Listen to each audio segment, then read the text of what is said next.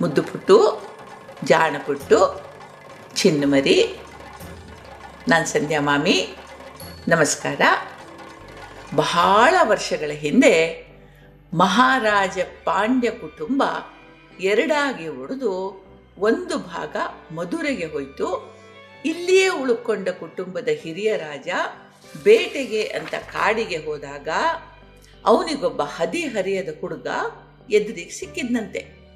ಮಹಾರಾಜರಿಗೆ ಅವನ ತೇಜಸ್ವಿ ಮುಖ ಹಾಗೂ ಬೇಟೆಯ ಪರಿಣಿತಿ ಕಂಡು ಸಂತೋಷವಾಯಿತು. ಯಾರು ಎತ್ತ ಅಂತ ವಿಚಾರಿಸಿದ್ರೆ ನೇರವಾದ ಉತ್ತರ ಬರಲಿಲ್ಲ. ನಾನು ಎಲ್ಲೋ ಒಂದು ನಿರ್ದಿಷ್ಟ ಜಾಗಕ್ಕೆ ಸೇರಿದವನಲ್ಲ, ಇಡೀ ಜಗತ್ತಿಗೇ ಸೇರಿದವನು, ನನ್ನ ತಂದೆ ಮಲಯಾಳದವನು, ಆದುದರಿಂದ ನಾನು ಮಲಯಾಳದವನೇ ಆಗ್ತೀನಿ. ಸಾಮಾನ್ಯ ಅರ್ಥದಲ್ಲಿ ನನಗೆ ತಂದೆ ತಾಯಿ ಅಂತಿಲ್ಲ, ಮಹಾಮಾಯೆ ನನ್ನ ತಾಯಿ. ಪರಮೇಶ್ವರ ನನ್ನ ತಂದೆ ನನ್ನನ್ನು ಅಯ್ಯಪ್ಪ ಅಂತಾರೆ ಅಂತ ಉತ್ತರ ಕೊಟ್ಟೆ ಮಹಾರಾಜರಿಗೆ ಖುಷಿಯಾಯಿತು. ಬುದ್ಧಿವಂತ, ಅನಾಥ, ದೃಢಕಾಯ, ಒಳ್ಳೆ ಸೈನಿಕನಾಗ್ತಾನೆ ಅಂತ ಹೇಳಿ ಅಯ್ಯಪ್ಪನಿಗೆ ಹೇಳ್ದ. ಅಯ್ಯಪ್ಪ ಒಪ್ಪಿ ಮಹಾರಾಜರೊಂದಿಗೆ ಅರಮನೆಗೆ ಬಂದ. ಅಯ್ಯಪ್ಪ ಮಹಾರಾಜರೊಂದಿಗೆ ಬಂದ ಕಾಲ ಒಂದು ಸಂದಿಗ್ಧ ಕಾಲವಾಗಿತ್ತು. ಯಾಕೆ ಅಂತೀಯ? ಯಾವಾಗ ನೋಡಿದರೂ ರಾಜ್ಯ ರಾಜ್ಯಗಳ ಮಧ್ಯೆ ಸದಾ ಜಗಳ, ಹೊಡೆದಾಟ ನಡೀತಾ ಇತ್ತು. ಪ್ರತಿ ಸಲ ಹೊಡೆತ ತಿಂದು ಬರ್ತಿದ್ದ ಪಾಂಡ್ಯರ ರಾಜರ ಅದೃಷ್ಟ ಅಯ್ಯಪ್ಪ ಬಂದ ನಂತರ ಬದಲಾಯಿತು. ಅಯ್ಯಪ್ಪನ ಮುಂದಾಳುತನದಲ್ಲಿ ಯುದ್ಧಕ್ಕೆ ಹೋದವರು ಖಂಡಿತಕ್ಕೂ ಜಯ ಗಳಿಸಿಯೇ ಬರ್ತಿದ್ರು. ಕ್ರಮೇಣ ನೆರೆಹೊರೆಯ ರಾಜರು ಪಾಂಡ್ಯ ರಾಜರ ಹತ್ರ ಚಿರುಗ್ ನೋಡೋದನ್ನೇ ಬಿಟ್ಟರು ಯಾಕೆಂದ್ರೆ ಹೊಡೆತ ತಿಂದು ತಿಂದು ಅವ್ರಿಗೆ ಸಾಕಾಗೋಗಿತ್ತು. ಈಗ ಮಹಾರಾಜರಿಗೆ ಅಯ್ಯಪ್ಪ ಅಂತಂದ್ರೆ ಮಗನಿಗಿಂತ ಹೆಚ್ಚು. ಇದರಿಂದ ಹಿರಿಯ ನಾಯಕರಿಗೆ ಅಸೂಯೆ ಉಂಟಾಯಿತು. ಆದರೆ ರಾಜರಿಗೆ ಏನು ಹೇಳಕ್ಕಾಗಲ್ವಲ್ಲ? ಅವರು ಒಂದು ಉಪಾಯ ಮಾಡಿದ್ರು. ಮಹಾರಾಣಿ ಹತ್ರ ಹೋಗಿ ಮಹಾರಾಜರು ಯಾರ ಮಾತನ್ನು ಕೇಳೋದಿಲ್ಲ ಇವಾಗ. ಮುಂದೆ ಒಂದು ದಿನ ಅಯ್ಯಪ್ಪನಿಗೆ ರಾಜ್ಯ ಕೊಟ್ಟರು ಕೊಟ್ಟರೆ ಈಗಲೇ ಇದಕ್ಕೊಂದು ತಡೆ ಹಾಕಬೇಕು ಅಂತೆಲ್ಲ ಅವಳ ಕಿವಿ ಊದಿದ್ರು. ರಾಣಿ ಕಿವಿ, ಹಿತ್ತಾಳೆ ಕಿವಿ. ಯಾರು ಏನಂದ್ರು ಕೂಡ ಆ ಇರಬೇಕು ಅಂತ ಅಂದ್ಕೊಳ್ತಾ ಇದ್ಲು. ಇದನ್ನೆಲ್ಲ ಕೇಳು ಒಂದು ದಿನ ಅವಳು, ಹುಷಾರಿಲ್ಲ ಅಂತ ಮಲಗಿದ್ಲು. ಮಹಾ ಮಹಾ ಪಂಡಿತರು ವೈದ್ಯರು ಉಪಚಾರ ಮಾಡಿದ್ರು, ಯಂತ್ರ, ಮಂತ್ರ, ತಂತ್ರ ಪ್ರಯೋಗ ಆಯಿತು. ಏನು ಮಾಡಿದ್ರು? ರಾಣಿಯ ಅಸೌಖ್ಯ ಕಡಿಮೆ ಆಗಲೇ ಇಲ್ಲ. ಬದಲಿಗೆ ಜೋರಾಗ್ತಾ ಜೋರಾಗ್ತಾ ಅವಳು ಹಾಸಿಗೆ ಹಿಡಿದ್ಲು. ಒಂದು ದಿನ ಆ ಊರಿಗೊಬ್ಬ ವೈದ್ಯ ಬಂದ, ರಾಣಿಯ ನಾಡಿ ಪರೀಕ್ಷೆ ಮಾಡಿ ತನ್ನಲ್ಲಿ ಔಷಧಿ ಇದೆ, ಆದರೆ ಅದರ ತಯಾರಿಕೆಗೆ ಬೇಕಾಗುವ ಸಾಮಗ್ರಿಗಳನ್ನು ರಾಜರು ತಂದು ಕೊಡಬೇಕು ಅಂತಂದ. ಏನದು ಸಾಮಾನು ಅಂತಂದ್ರೆ ಹುಲಿಯ ಹಾಲು. ಅಂತಾಯ್ತು. ನಿನಗೀಗಲೇ ಗೊತ್ತಾಗಿ ಹೋಗಿದೆ ಅಲ್ವಾ? ಈ ಕಪಟ ವೈದ್ಯನು ಕೂಡ ಅಯ್ಯಪ್ಪನ ವೈರಿಯಾಗಿದ್ದ ಹೀಗಾಗಿ ಹುಲಿಯ ಹಾಲಿನಂಥ ಅಸಾಧ್ಯ ವಸ್ತುವಿನ ಬೇಡಿಕೆ ಮುಂದಿಟ್ಟಿದ್ದ ಮರಿ ಹಾಕಿದ ಹುಲಿ ಬಲು ಜಾಗೃತ ಸ್ಥಿತಿಯಲ್ಲಿರ್ತದೆ. ಮರಿಗಳ ರಕ್ಷಣೆಗೆ ಪ್ರಾಣ ಬೇಕಾದರೂ ಕೊಡುತ್ತೆ. ಇಂಥ ಅಮ್ಮ ಹುಲಿಯ ಹಾಲು ತರೋದು ಅಂತಂದರೆ ಸಾವಿನ ಬಾಯಲ್ಲಿ ತಲೆ ಇಟ್ಟ ಹಾಗೆ ಇದು ಎಲ್ರಿಗೂ ಗೊತ್ತಿತ್ತು. ಈಗ ಈ ಕೆಲಸ ಯಾರು ಮಾಡೋರು ಎಲ್ಲರೂ ಒಂದೇ ಸಮನೆ, ಅಯ್ಯಪ್ಪ ಅಯ್ಯಪ್ಪ ಅಂತಂದ್ರು. ಅಯ್ಯಪ್ಪ ನೋಡ್ದ?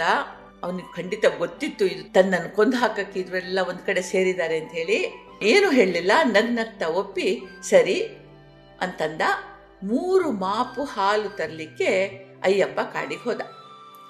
ಅವನ ಶತ್ರುಗಳು ಸಂತೋಷದಿಂದ, ಪೀಡೆ ಹೋಯ್ತು ಅಂತ ಹೇಳಿ ಕುಣಿದಾಡಿದ್ರು.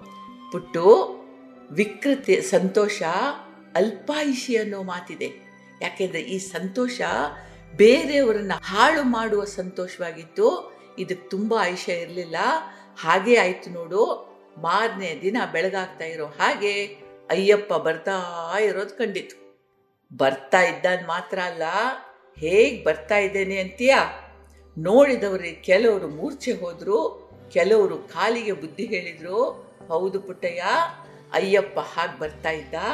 ಹುಲಿ ಮೇಲೆ ಕೂತು ಸವಾರಿ ಮಾಡಿ ಬರ್ತಾ ಇದ್ದ? ಅವನ ಹಿಂದೆ ಮರಿಗಳು ಇದ್ವು ಅವುಗಳ ಹಿಂದೆ ಇನ್ನೂ ಕೆಲವು ಹುಲಿಗಳಿದ್ವು ಅವುಗಳ ಮರಿಗಳು ಇದ್ವು ಸಾಲಾಗಿ ಮೆರವಣಿಗೆ ಬರ್ತಾ ಇತ್ತು.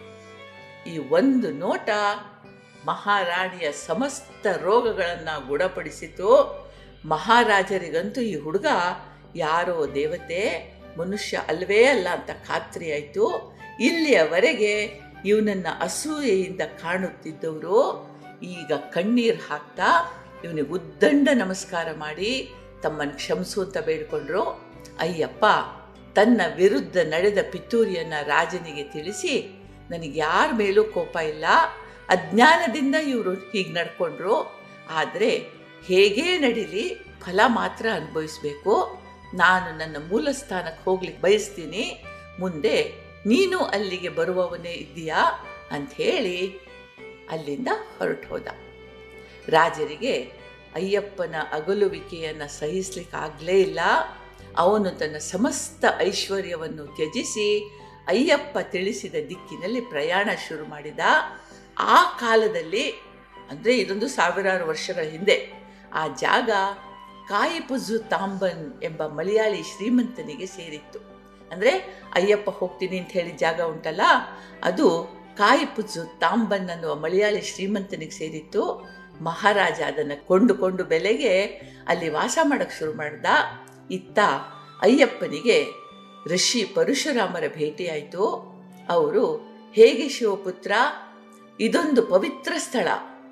ಇಲ್ಲಿ ಮಾತಂಗ ಮುನಿಗಳು ಬಹಳ ಕಾಲ ತಪಸ್ ಮಾಡಿದ್ದಾರೆ ಇಲ್ಲಿಯೇ ಭಕ್ತೆ, ಶಬರಿ ಶ್ರೀರಾಮಚಂದ್ರನನ್ನು ಭೇಟಿ ಮಾಡಿದ್ಲು ತ್ರೇತಾಯುಗದಲ್ಲಿ. ಆದುದರಿಂದ ಇದು ಶಬರಿ ಮಲೆ ಅಂತ ಗುರುತಿಸಲ್ಪಟ್ಟಿದೆ. ನೀನು ಮಲಯಾಳಿಗಳ ರಕ್ಷಕ, ಆದುದರಿಂದ ನೀನು ಇಲ್ಲಿ ನೆಲೆಯಾದರೆ ಹೇಗೆ ಅಂತಂದರು.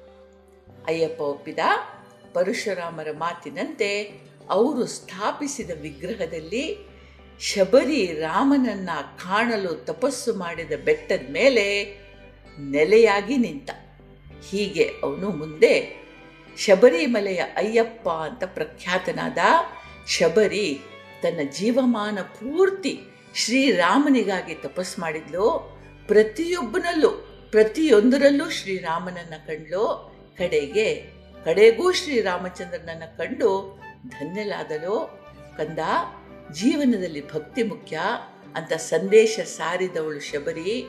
ಸ್ವಾಮಿ ಅಯ್ಯಪ್ಪ ಶಿವ ಮತ್ತು ಮಹಾಮಾಯಾರೂಪಿ ವಿಷ್ಣುವಿನ ಮಗ ಭಕ್ತಿಯಿಂದ ಸೃಷ್ಟಿ ಲಯಗಳ ಮೇಲೆ ನಿಯಂತ್ರಣ ಪಡೆಯಬಹುದು ಎಂಬುದು ಈ ಕಥೆಯ ಅಂತರ್ಯ. ಜಾಸ್ತಿ ಭಾರಿ ಆಯ್ತಾ ಪುಟ್ಟ? ಅರ್ಥ ಆಗ್ಲಿಲ್ವಾ? ಜಸ್ಟ್ ಇಷ್ಟೇ ಸಿಂಪಲ್ಲು ಮನಸ್ಸಿಟ್ಟು ಏಕಾಗ್ರತೆಯಿಂದ ಯಾವ ಕೆಲಸ ಮಾಡಿದ್ರೂ ಯಶಸ್ಸು ಸಿಗ್ತದೆ ಅನ್ನೋದಷ್ಟೇ ಅಷ್ಟು ತಿಳ್ಕೊ, ಮುಂದೆ ಇನ್ನೂ ಆಳಕ್ಕೆ ಹೋಗುವಿಯಂತೆ ಆಯ್ತಾ? ಸರಿ, ಬರುವ ವಾರದವರೆಗೆ ಸುಖವಾಗಿರು ಸಂತೋಷವಾಗಿರು ಜೈ ಹಿಂದ್.